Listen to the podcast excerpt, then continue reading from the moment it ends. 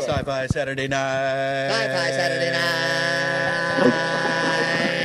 Stay tuned with the two with two O's. See? How's that? Sci-Fi Saturday night. Sci-Fi Saturday night.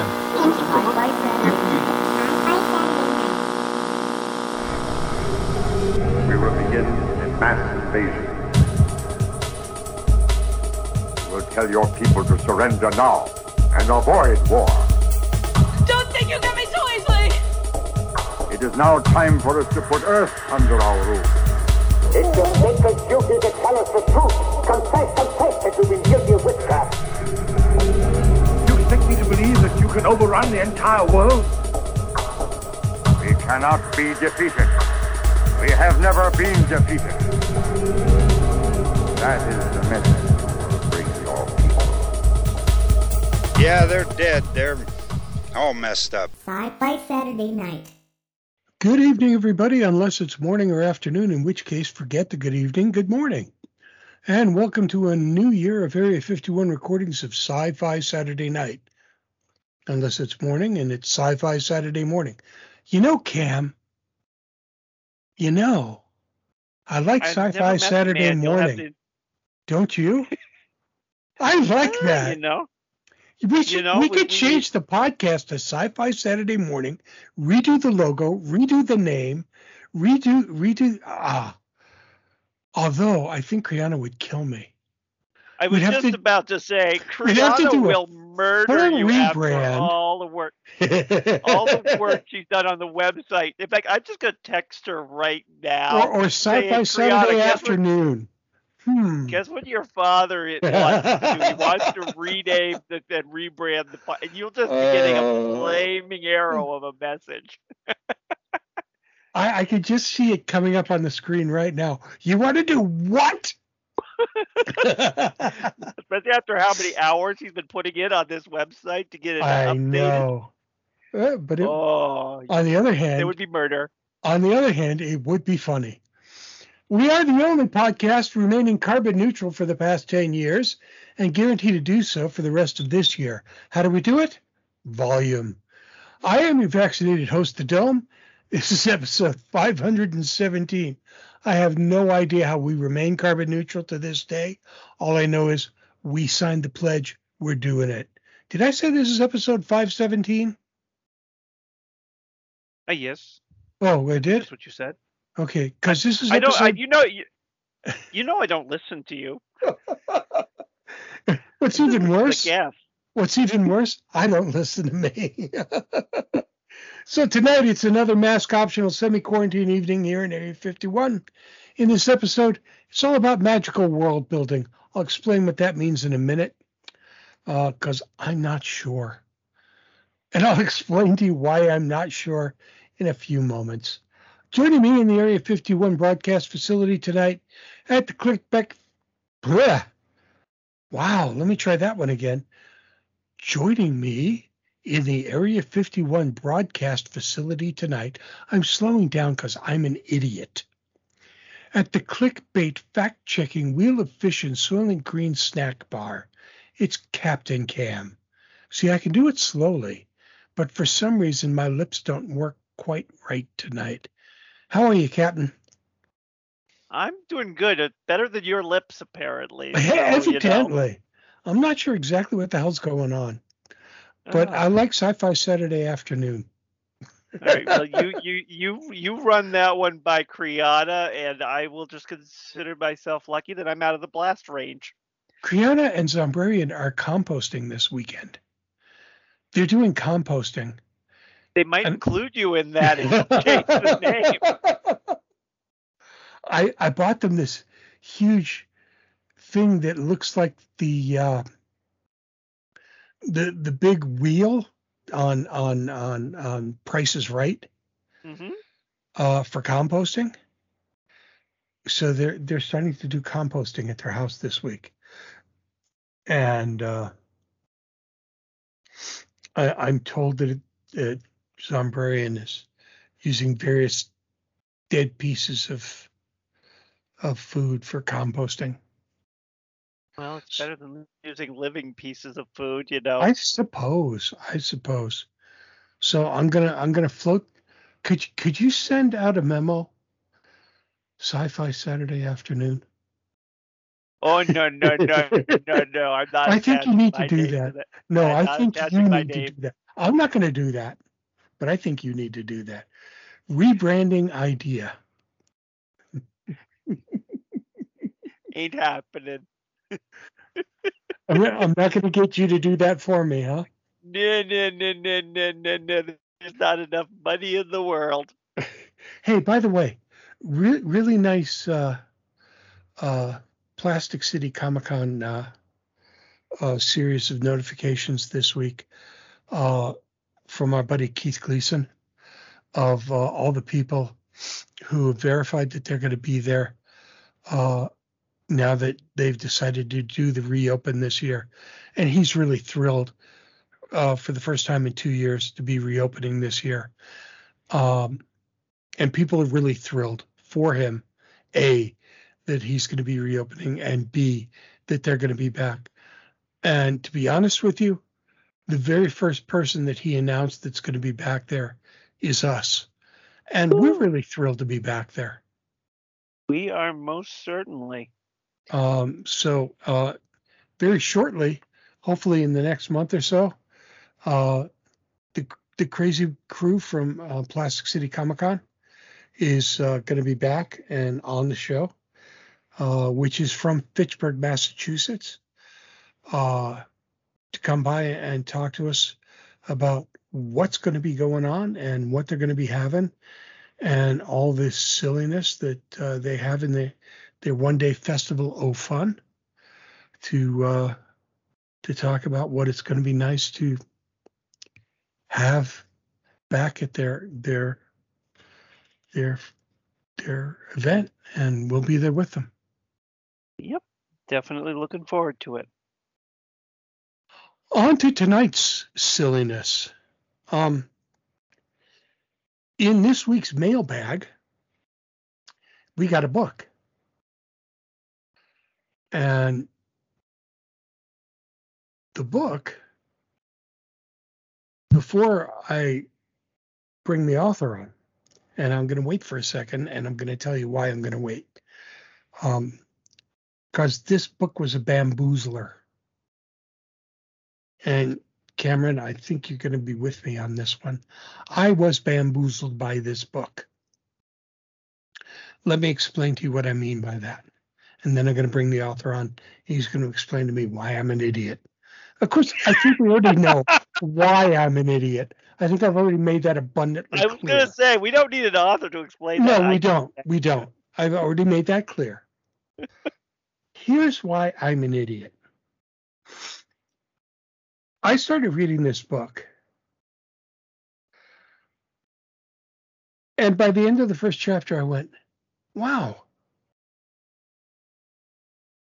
this is a really interesting book. And then I read the second chapter and I went, this is not the book I signed up for. This is a very different book. And then I read the third chapter and went, what happened to the first two books? And then I went back, read the first two chapters again. And I went, well, here's pieces of it, and here's other pieces of it. And then I read the third chapter again, and I went, please, somebody help me. And I got very confused. And I started very slowly picking my way through this book, and I went, oh God, what am I in for? And what I was in for was some mythological world building that was very complex and it was magic and world building and myth. And it was it was it was very deep and very complex. And the name of the book is Eternity's Well and was written by zachary hagen zachary welcome to sci-fi saturday night. Thank you. I'm really excited to be here. and i'm an idiot. Uh, hi. No, honestly, um, I think that I actually, you know, I taught the book to my students um, when I was teaching English before, and the first few chapters of the book, I think if you aren't aware that it's told from four different points of view, can be very confusing. Um, let let me tell you what happened to me, and, and then we can move on from there, and you can tell me where I went wrong, and why I'm an idiot. because to somebody who's uh, unexplained, who doesn't have it explained to them, who just reads this book for the very first time with no background whatsoever, it's a detective story. Hmm. and that that's that's what I got, and I'm I'm reading it like it's the Dresden Files. Yes, uh, that's the impression I got from the first chapter. The first chapter, I'm going, "Ooh, this is very reminiscent This of is Harry gonna be- Dresden Files." This is going to be Harry Dresden, and I went, cool, I love this stuff. And then I got to the second chapter, and I went, what the hell happened to Harry Dresden? And then I went, what's he doing? Where is he going? Where have they gone? And then I had to go back and read the second chapter again to figure out where you were. And then I realized what I think you were doing. And then it took me some time of really getting, really giving up that first impression to mhm. get into where you were. So let's talk a little bit about Eternity's Well. Yeah. So, Eternity's Well was sort of this brainchild of mine that came about because I loved the Chronicles of Narnia growing up. And I noticed, um, especially being deeply entrenched in the literary scene um, from the academic point of view, noticed that a lot of kids weren't necessarily getting into the Narnia stories anymore. And as wonderful as they are, it's because they are a little bit dated. They're still worth reading, in my opinion. But I Agreed. wanted to do something. Yeah, I wanted to do something that built on C.S. Lewis's legacy, um, writing deeply meaningful and symbolic stories that had truths about life in them, but also were intensely and insanely entertaining to read. Um, so that was sort of the beginnings of what um, Eternity's Well and the subsequent books have become. Um, but it did start out as this sort of amalgamation of little pieces of inspiration from The Last Airbender to um, The Circle, which I can't remember who wrote that series, um, to um, even something like How to Train Your Dragon. little pieces came from a lot of different places in that. Um, the inheritance cycle was a big influence uh, for me. Christopher Paolini was a huge role model for me as a kid because I always Mhm. wanted to be a writer, and he did it so early in his life. Um, and so there were a lot of pieces that came together. But what I ended up with was this epic fantasy with sci-fi elements that follows um, a cursed merman, Nyx, Elior, a human who has lost his brother to a freak accident from a magic technology research lab, and a royal dwarf um, princess who becomes a queen after her father meets an untimely death. So, Zachary, when, when you say your books try and talk about truths about life, are you talking about how your characters mirror actions about life today?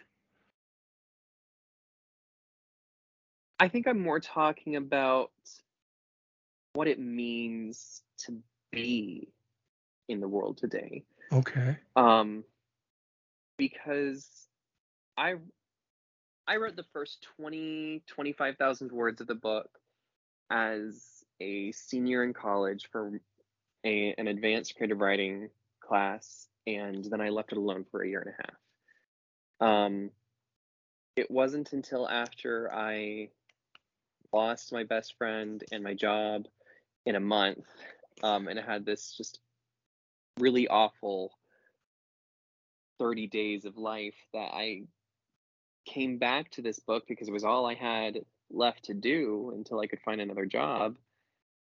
And the book took off from there. And I think that I wrote about dealing with loss and recovering and finding meaning after and in the midst of grief um, in those pages. At least that's what it means to me. I don't know if everyone will get that from reading it, but you read through the first several chapters, and each one of the main characters experiences an incredible loss of some kind.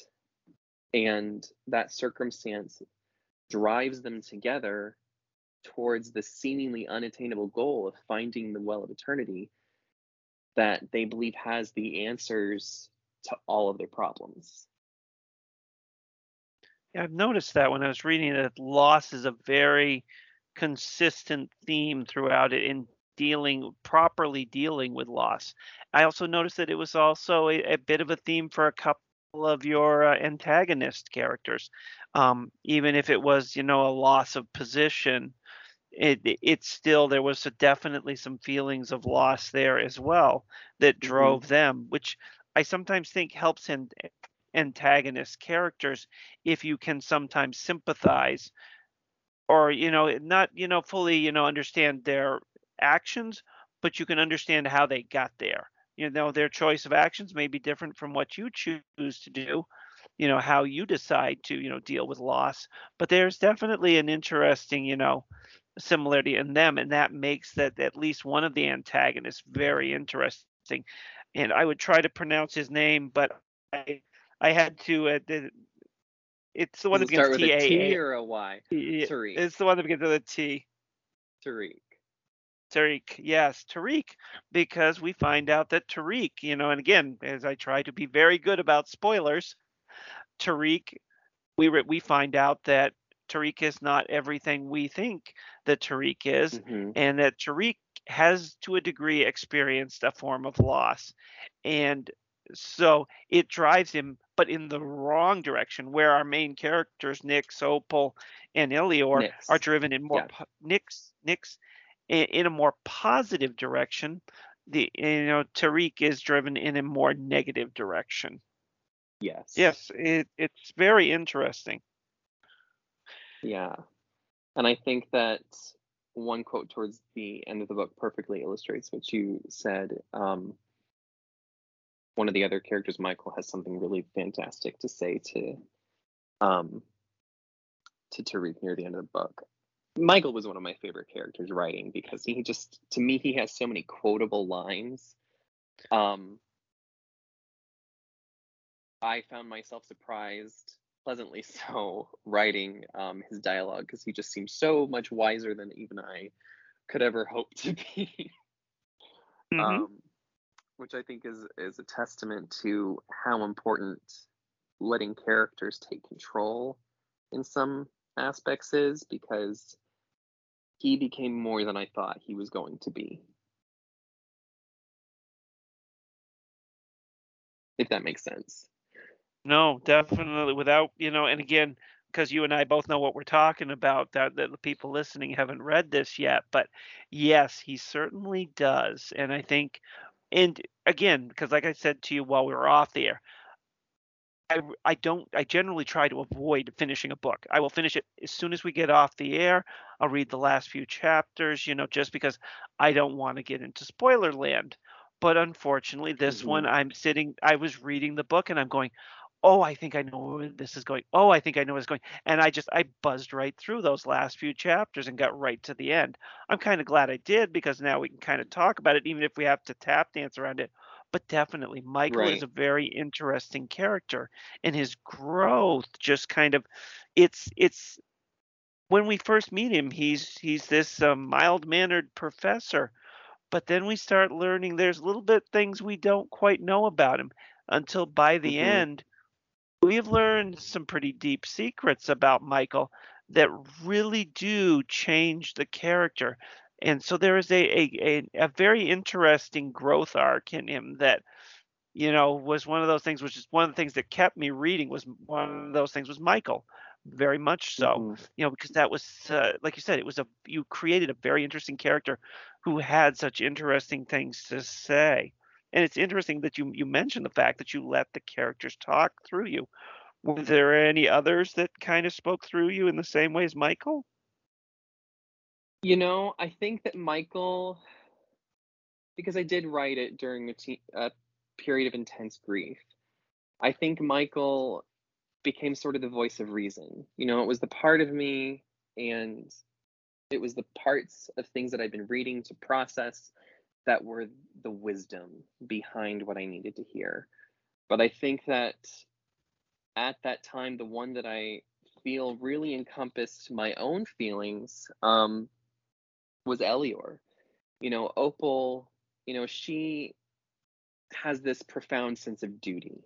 And when she figures out that she needs to fight for her throne and to do something, she does it. She doesn't really hesitate.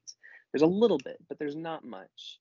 Nyx, as soon as he has this trajectory after being forced out of his home and onto dry land against his will, um, goes for that trajectory.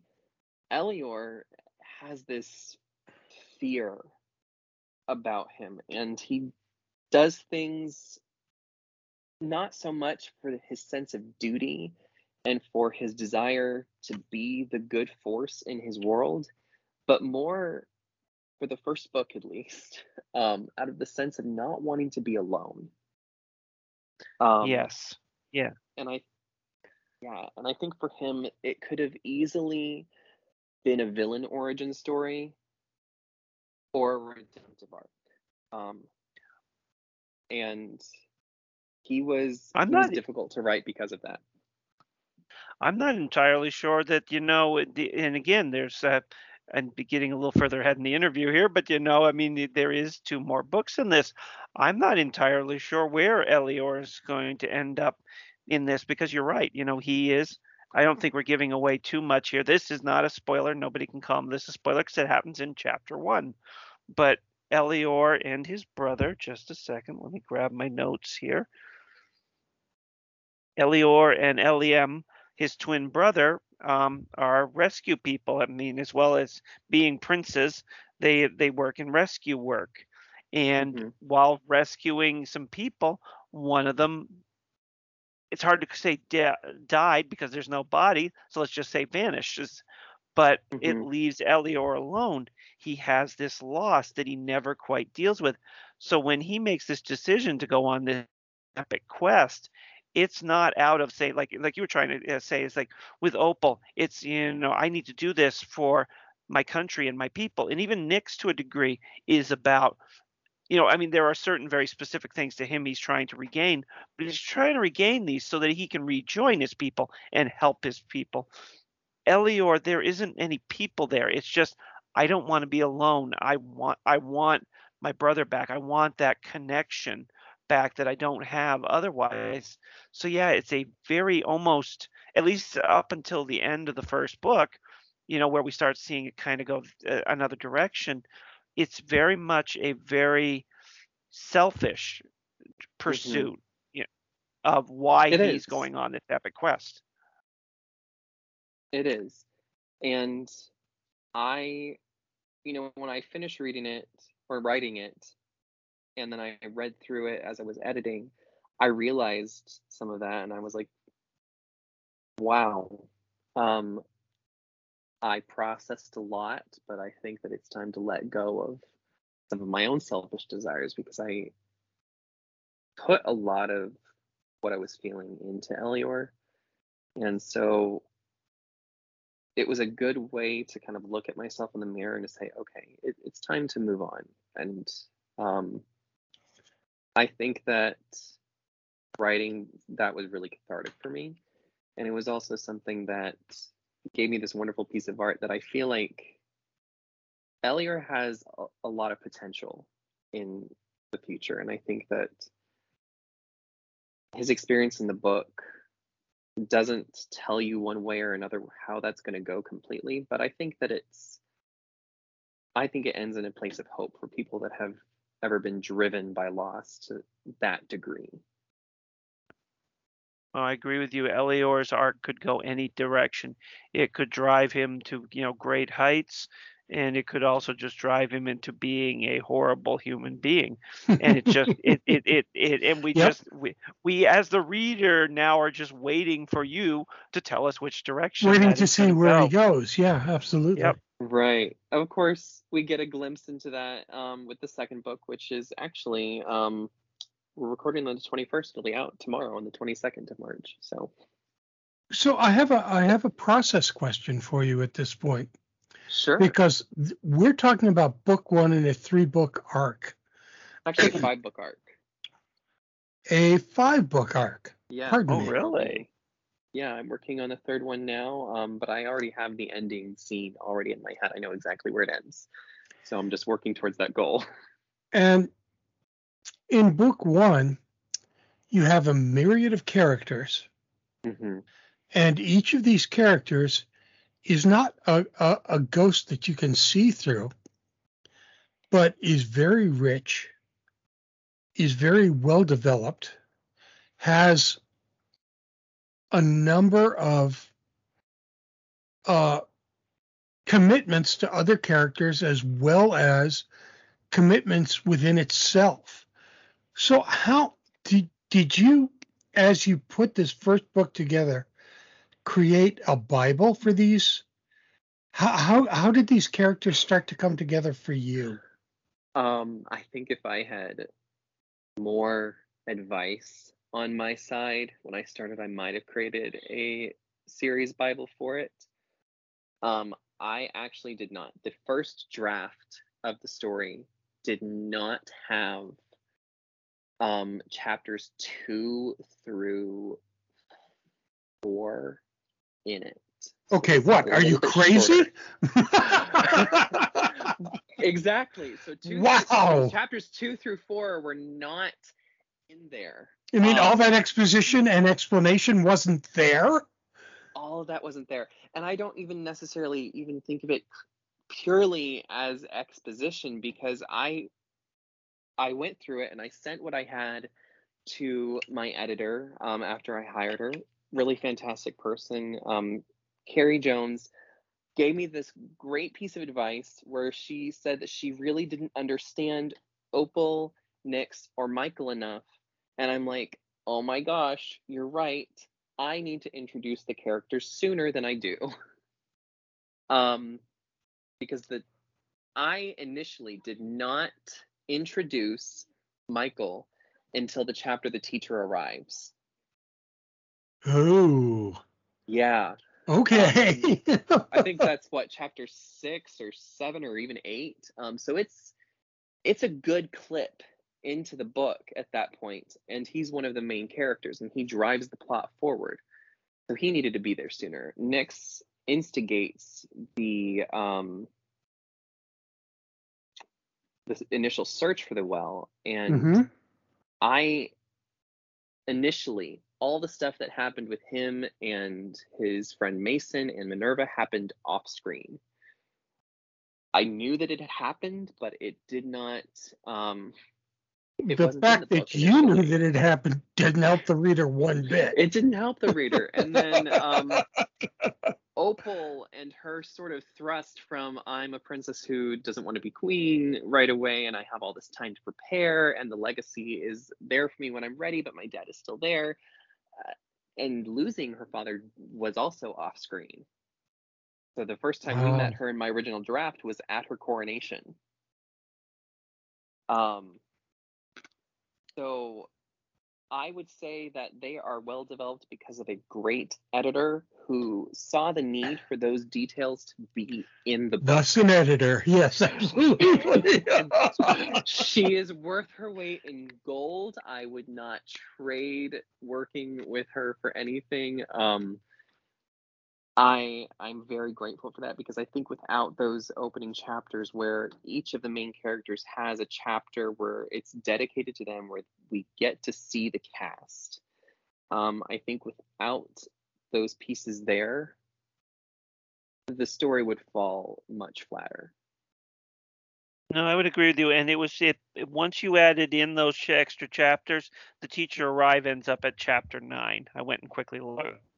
Ah, okay. So he, okay. would yeah, would have come in on chapter six. And yes, I would have to agree that you really did need those extra chapters because I think you the, these characters would have kind of would kind of sideswiped. It was do it might have been doable, but you would have to have done a lot of further down the road flashbacks to tell you know these characters stories and and flesh Mhm. them out. I think the chapters actually fit rather well. So you couldn't have told me that you hadn't already had them in there. I guess is what I'm trying to say. So those Yeah. those three chapters that you mentioned, you couldn't have told me that you know that it, that it they weren't already part of the original draft. So they fit rather well. Yeah, I think so. And it's it helped that I knew who the characters were already. Like Sure. I'd gone through the first draft of the book. So I had gotten to know the characters really well and I knew where they were coming from. And so adding that information in really helped to flesh it out as someone who didn't live inside my brain. um, so it was it was a good choice to add those in, even though it made the book. I think I think it made it like six or seven thousand words longer, maybe a little bit more than that. Um, but I- mean, I like reading a nice thick book, so it didn't matter. to me how long it Necessary exposition for sure. Yeah. For sure. mhm. And it it didn't drag because I mean Dome and I have had this conversation before. Sometimes a writer will do exposition and it works well and it it, it helps push the story along without being too heavy. And sometimes writers will do exposition that drags the book down. This was not Mhm. one of those that drags the book down. This was one that kept the pace going.